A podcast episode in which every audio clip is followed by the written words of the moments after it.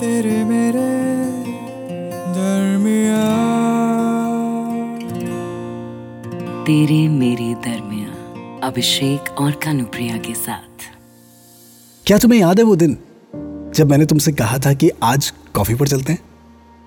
शायद उस दिन मैं कह ही देता मुझे दिल की बात जो तुमसे कहनी थी। और मेरे पूछने पर ताजुब की बात है कि तुमने मुस्कुराते हुए जवाब दिया कि हाँ तुम्हें भी मुझसे कुछ बात करनी है।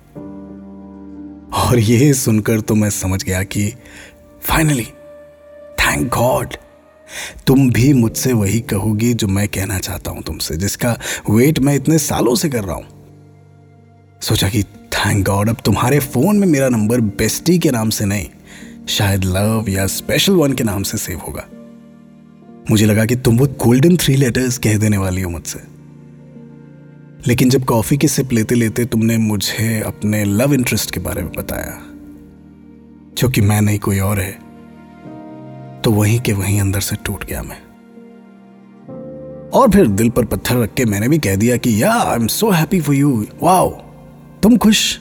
तो मैं ऑटोमेटिकली खुश? चार साल बीत गए उस बात को।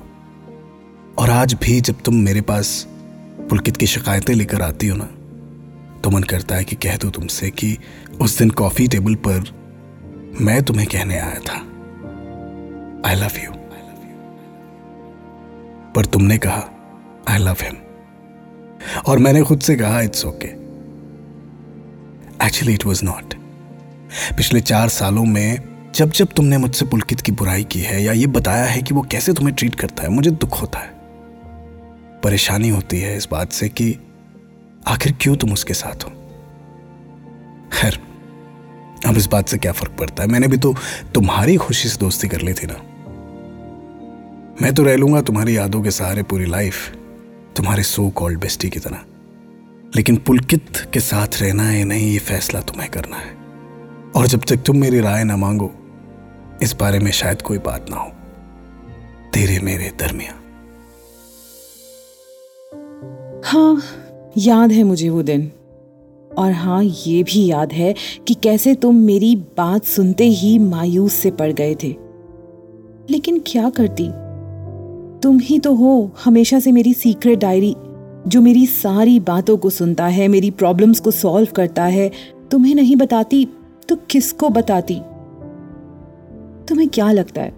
मैं कोई माइंड रीडर हूँ, जो तुम्हारे बिना कहे समझ जाऊँगी कि तुम क्या सोच रहे हो।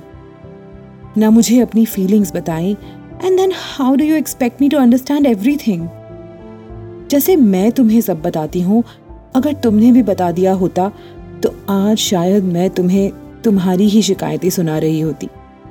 पुलकित की नहीं। तुम अपने मन में जो इतने टाइम से बातें लेकर बैठे हो ना, अगर एक बार भी मुझसे कहने की हिम्मत करते तो शायद हम साथ होते। मुझे तुमसे बेहतर कोई नहीं जानता और तुम्हारे बिना हर प्रॉब्लम एक पहाड़ जैसी लगती है, जिसको मैं अकेले क्रॉस नहीं कर सकती। लेकिन नाउ इट्स टू लेट अब मुश्किल है इस दोस्ती को तोड़कर एक नए रिश्ते की शुरुआत करना। तेरे मेरे दरमिया तेरे मेरे इस पॉडकास्ट के बारे में अपना फीडबैक देने के लिए हमें लिखें podcast at my radio city dot com पर। तेरे मेरे दरमिया अभिषेक और कानुप्रिया के साथ।